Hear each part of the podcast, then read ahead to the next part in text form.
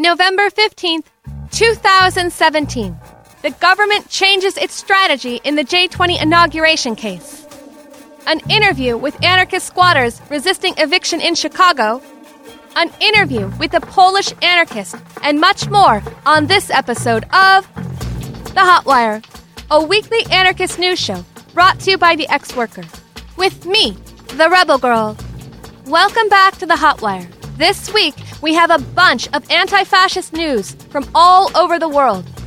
We also have interviews with anarchists squatting in Chicago, an anarchist anti fascist in Poland, and one of the supporters of the J20 defendants with crucial updates on the first trial, which starts today.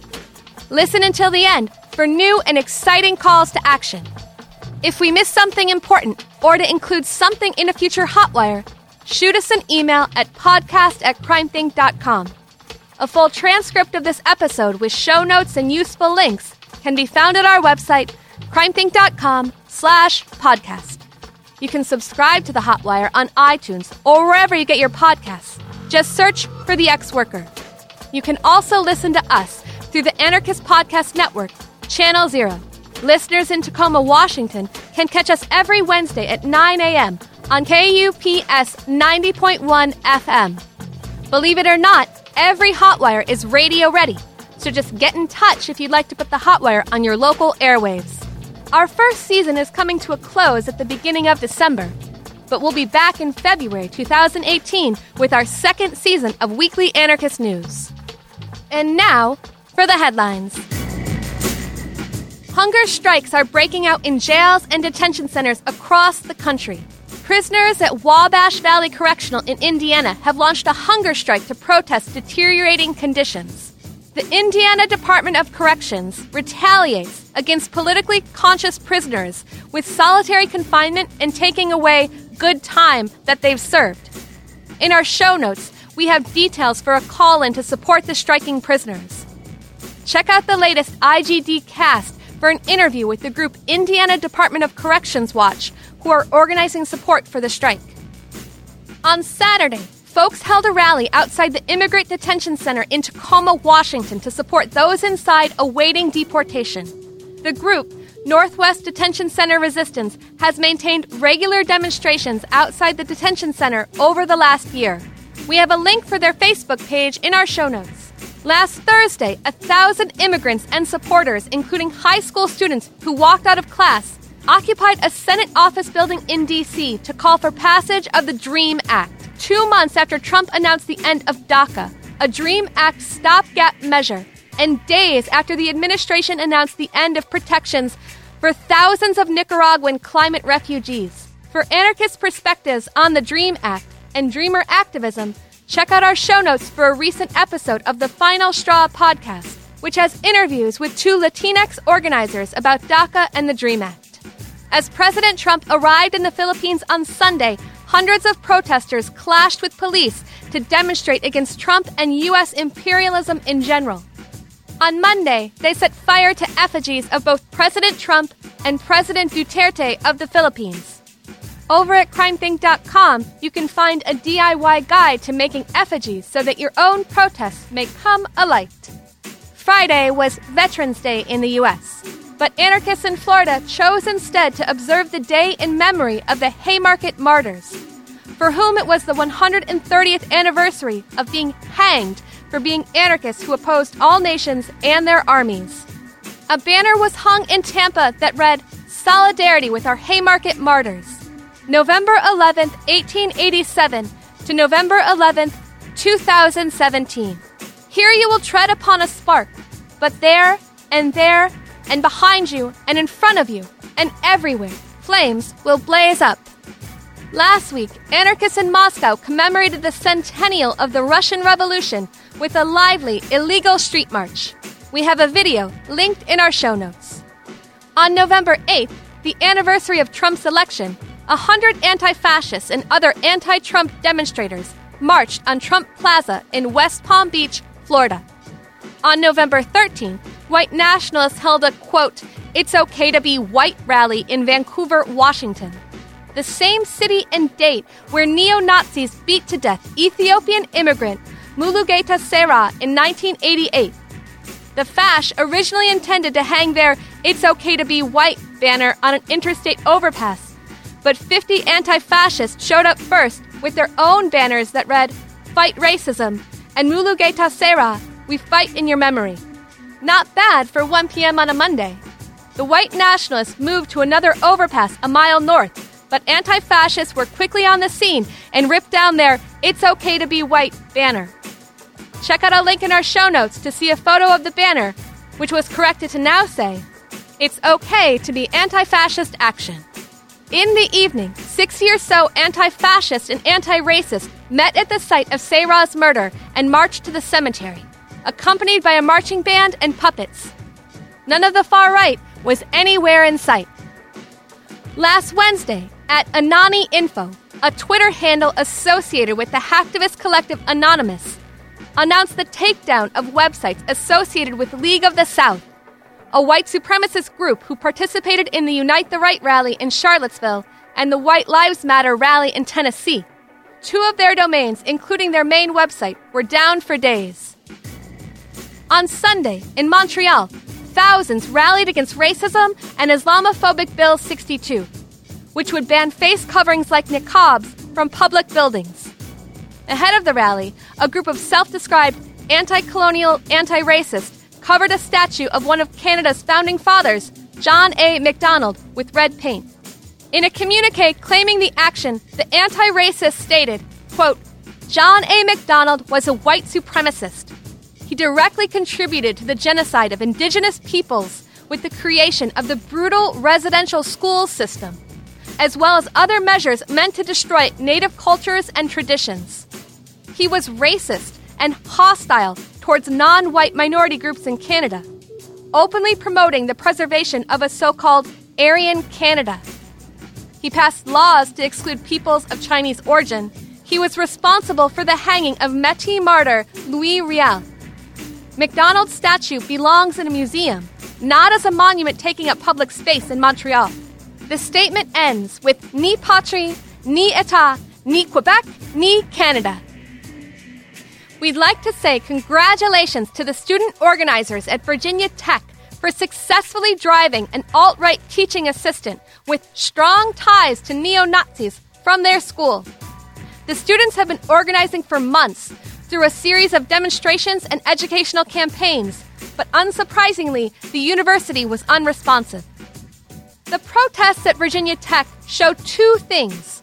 First, that the Southern Poverty Law Center's model of going to the school administration to ask politely for change simply doesn't work, even in the face of one student organizer receiving death threats from neo Nazis.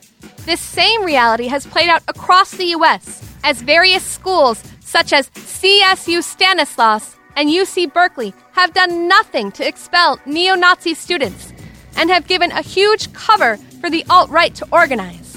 But Virginia Tech also shows the power of mass collective direct action on campus, which physically forced a neo Nazi troll out of their community. The conflict at Virginia Tech shows how we can't depend on the authorities to solve these problems. They're only interested in keeping order and not with ensuring safety in our communities. Last Hotwire, we repeated an uncredible story from Politico about the Department of Homeland Security labeling Antifa as a terrorist group, and we'd like to issue a correction.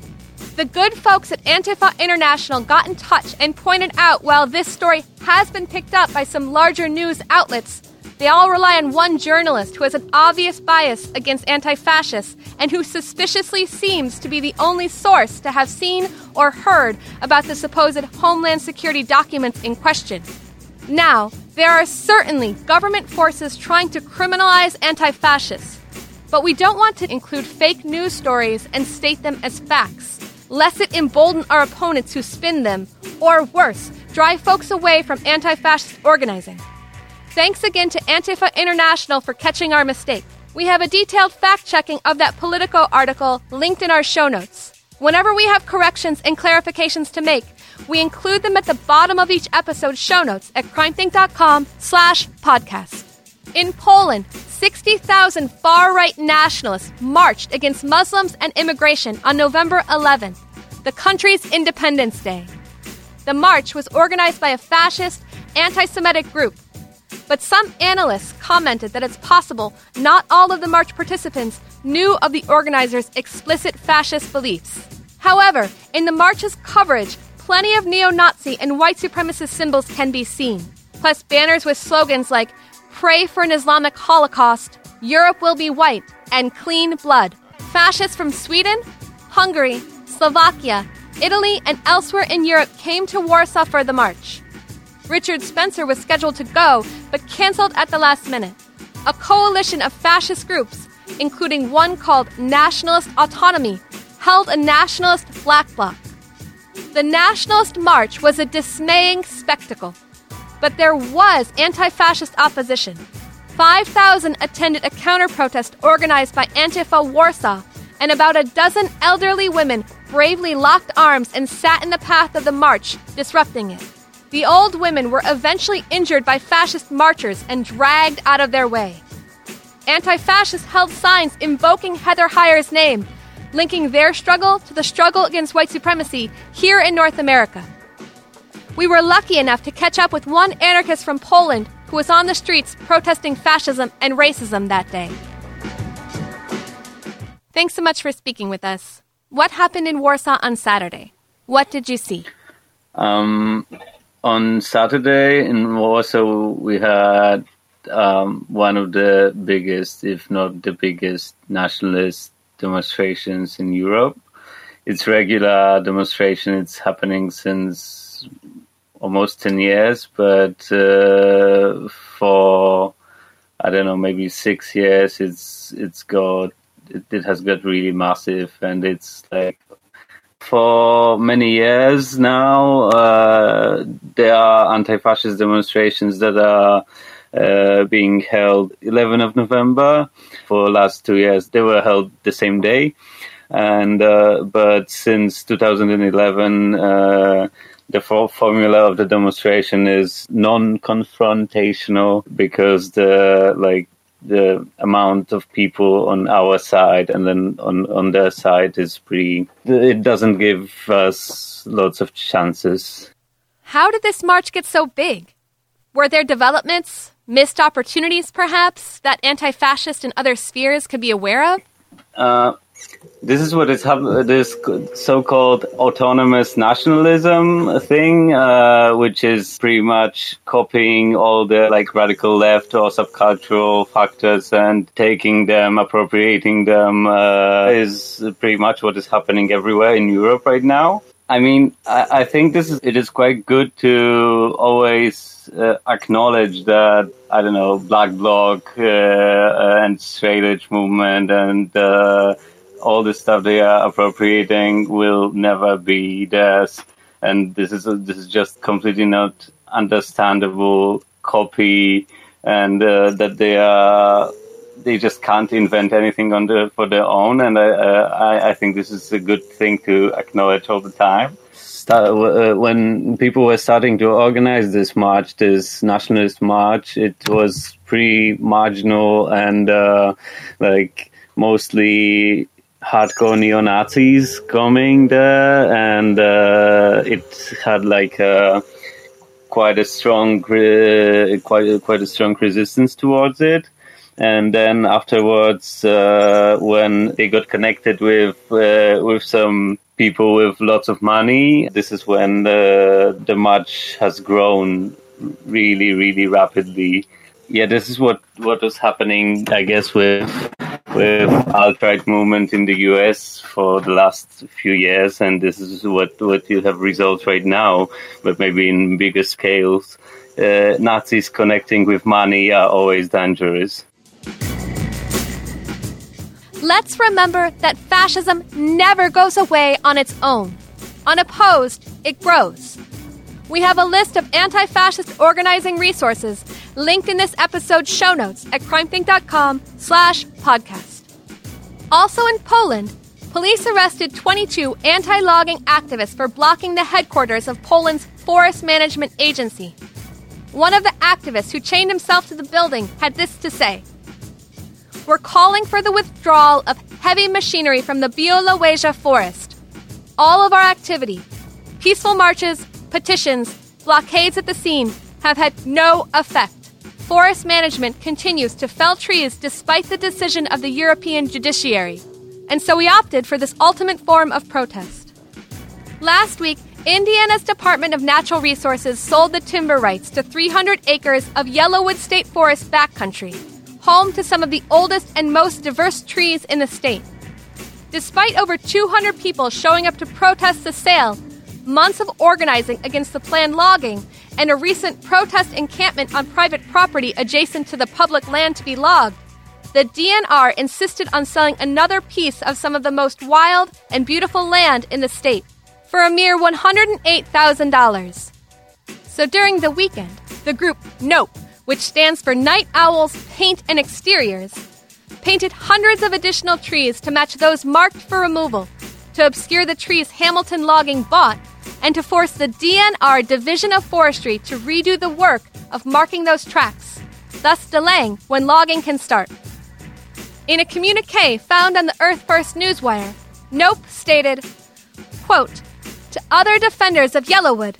There are many more trees left untouched. All it takes is red or blue marking paint and some careful navigation. They conclude the communique with We wish you luck and look forward to all the other creative and inspiring ways you'll think of to protect the land. What a hoot! Resistance to pipelines and extraction continues all over North America.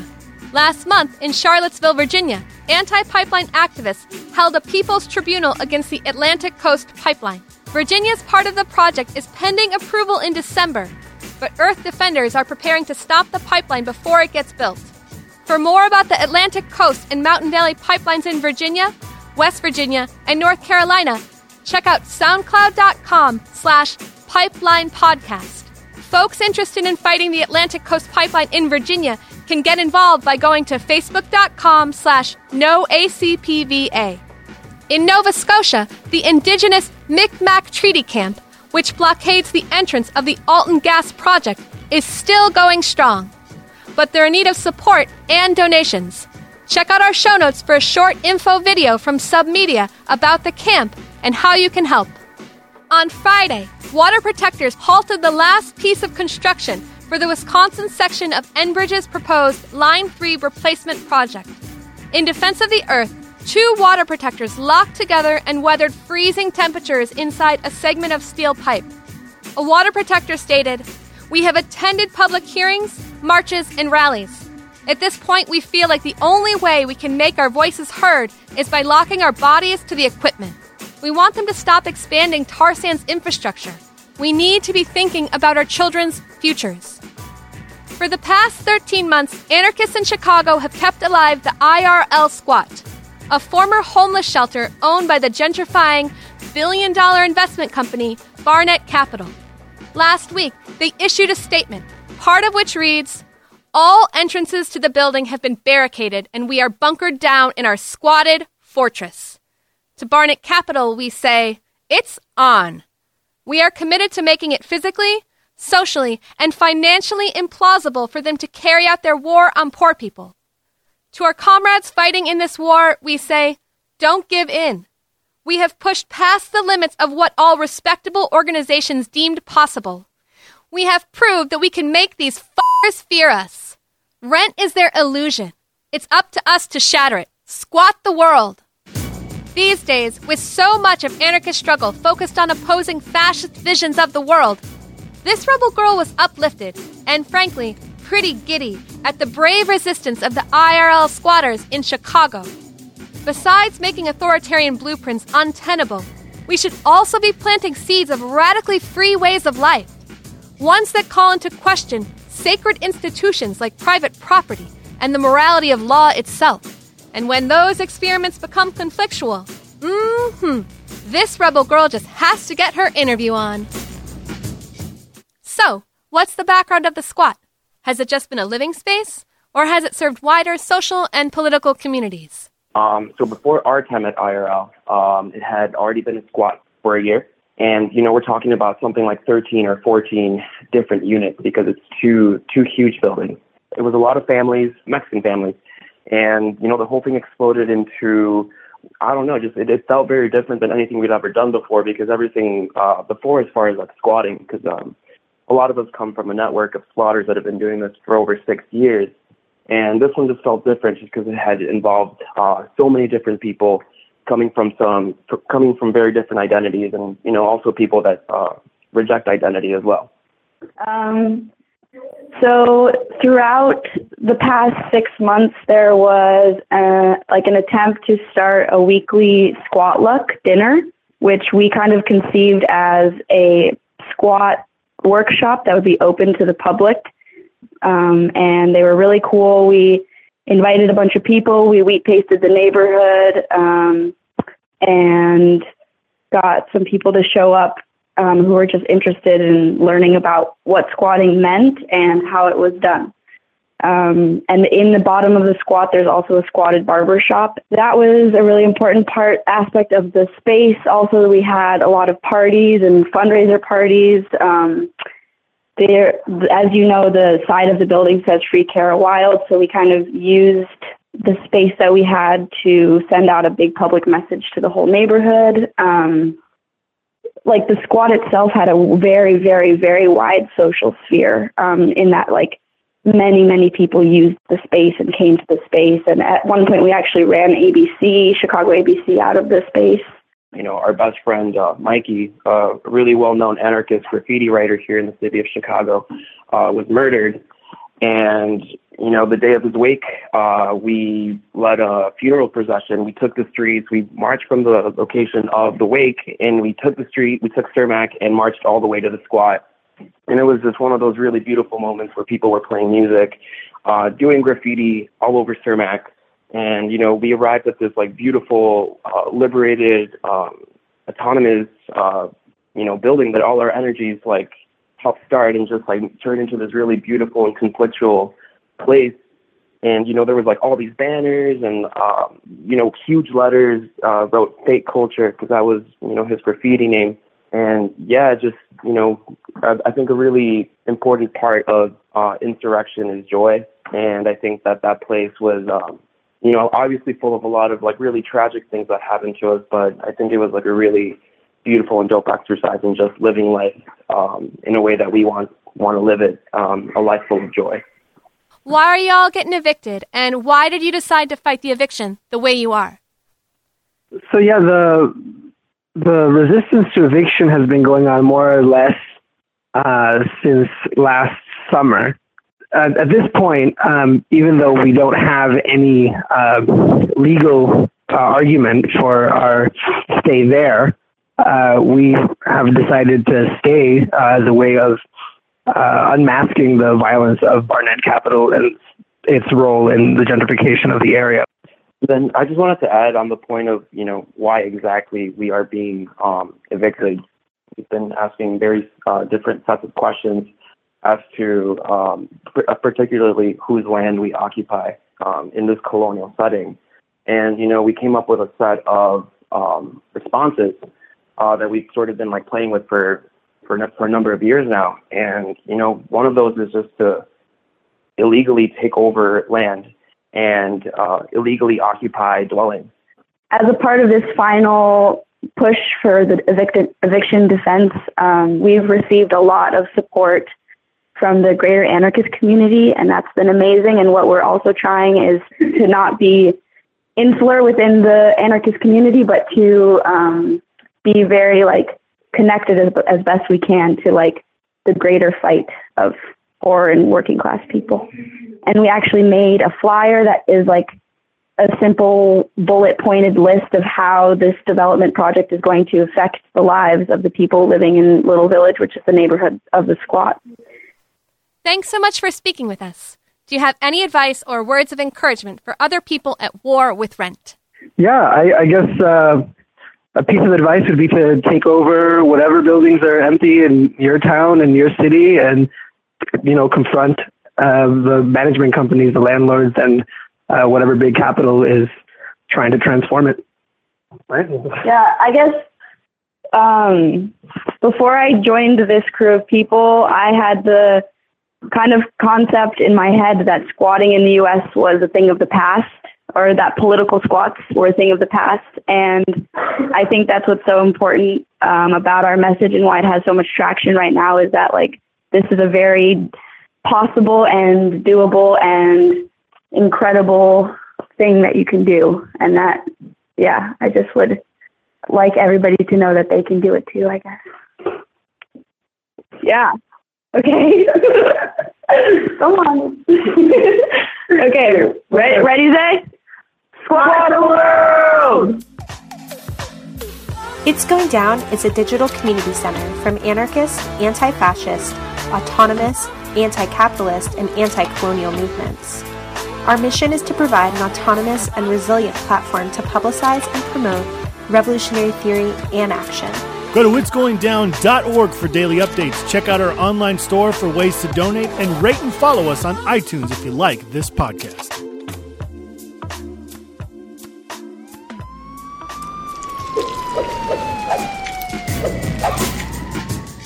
On Saturday in Philadelphia, supporters of the 190 people facing unprecedented charges for protesting Trump's inauguration held a rally on the Rocky Steps at the Philadelphia Museum of Art.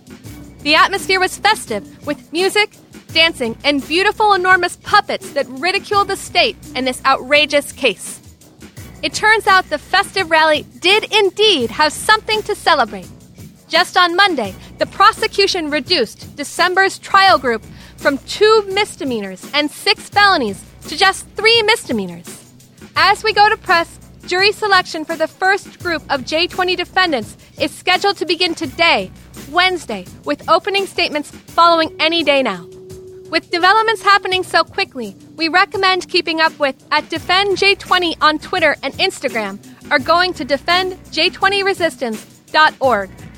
We caught up with Sam from DC Legal Posse about the latest. The trial for the first group of J20 defendants starts today, November 15th.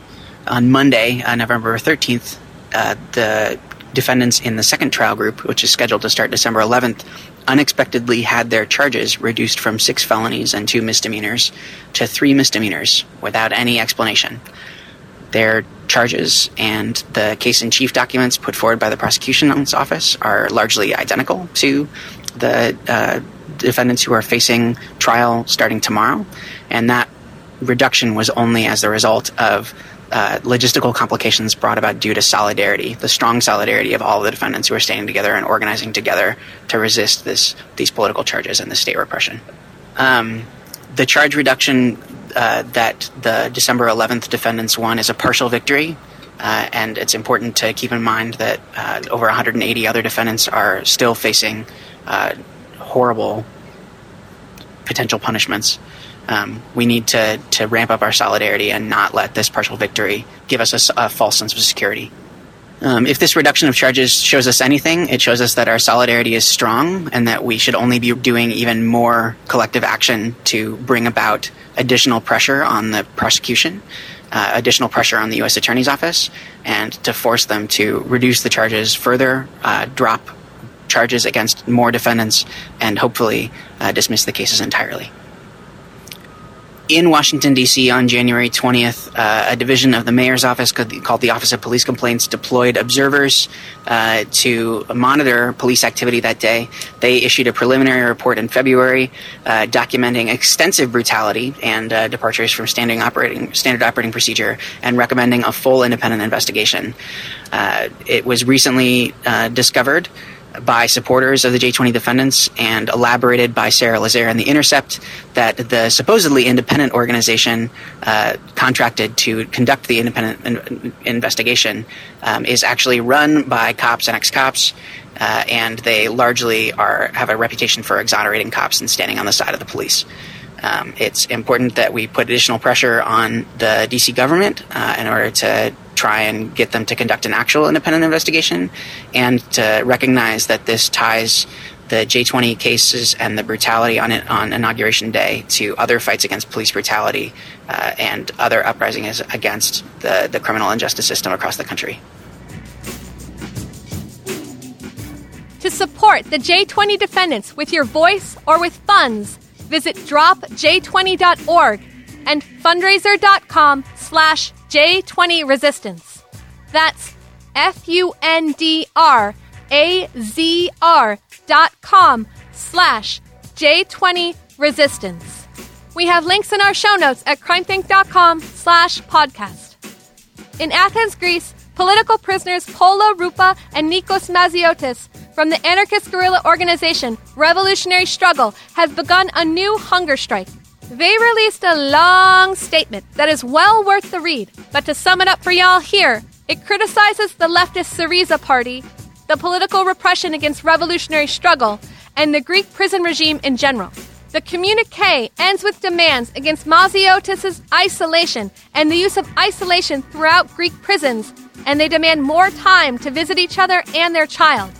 We have a link to the full communique, as well as some of Roupa's and Maziotis' other writings, linked in our show notes at crimethinc.com slash podcast. Unfortunately, that's all the time we have for news. If you want us to include something in a future Hotwire, just send us an email at podcast at crimethinc.com. We'll close out this Hotwire with next week's news, our list of events that you can plug into in real life. Anarchist author Mark Bray is touring around the West Coast promoting his new book, Antifa, the Anti Fascist Handbook. This week, he has dates in Davis, California on the 15th, Stanford University in San Francisco on the 16th, Los Angeles on the 17th, Berkeley, California on the 18th, and San Francisco again on the 19th at the Howard Zinn Book Fair, where CrimethInc will be tabling and other great revolutionaries will be speaking like Cindy Milstein, Roxanne Dunbar Ortiz, and former Black Panther political prisoner Sekou Odinga. Check out our show notes for a link with Mark Bray's full tour details, including specific locations and times. The G7, the group of the seven wealthiest nations on Earth, will meet in Canada in June of 2018 to decide on matters that affect the fate of millions across the globe. Anti G7 resistance is ramping up in Quebec with an organizing meeting being held on November 18th at Comité Social Centre Sud in Montreal. We have the full details for the meeting in our show notes. On November 21st at 8 p.m. Eastern, CrimethInc.com will host a live video presentation in which an experienced legal support worker will explain what grand juries are, how they work, and how to resist them. Over the course of 2017, anarchists and radicals have actively resisted grand juries from Standing Rock to North Carolina. This presentation is intended to demystify a legal process that relies on secrecy, paranoia, and suspicion as a means to tear apart communities and resistance movements. One of our strongest weapons against this particular tactic of state repression is knowledge, alongside bold acts of solidarity. Find out more details in our show notes as well as a link to a brand new episode of the Ex Worker podcast about surviving a grand jury, with testimonies from anarchists who resisted them. From December 1st through 4th, Hudson Valley Earth First is hosting an action camp. They will be offering workshops, climb trainings, and most importantly, campaign updates. The Hudson Valley faces many fossil fuel infrastructure projects, all gearing up for construction as we speak. Learn about the Valley Lateral Pipeline, the Legoland theme park project, the Competitive Power Ventures power plant, and how to plug into the local resistance. The exact location for the action camp is to be announced, but for the time being, you can RSVP or ask questions by emailing Hudson Valley Earth First at riseup.net or by going to hudsonvalleyearthfirst.org. The Animal Rights Gathering 2018 will take place on January 20th in Baltimore, Maryland. The Animal Rights Gathering seeks to carve out a space for intersectional, feminist, and anti capitalist politics in the animal rights movement as a whole. You can find out more at argathering2018.wordpress.com.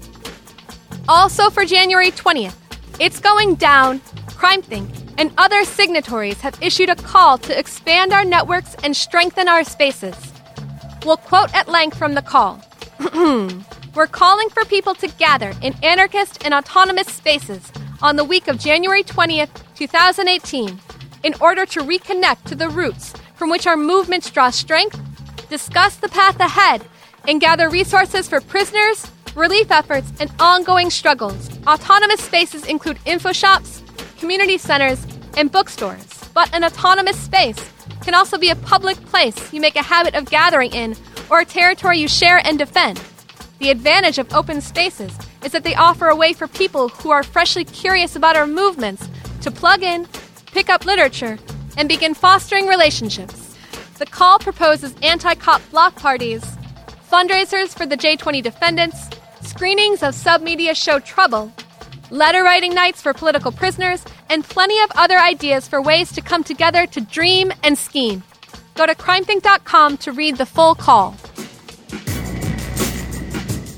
And that's it for your weekly Hotwire. Many thanks to Sam from DC Legal Posse, the squatters at IRL, our comrade in Poland, and as always, thanks to Underground Reverie for the music. Don't forget to check out all the links, mailing addresses, and useful notes we have customized for this episode at crimethinc.com. Every Hotwire episode is radio ready, so if you want to replay part or all of this show, just go for it. Just give us a heads up at podcast at crimethinc.com. You can also send us news or announcements to include in the future. Stay informed, stay rebel, plug into the Hotwire.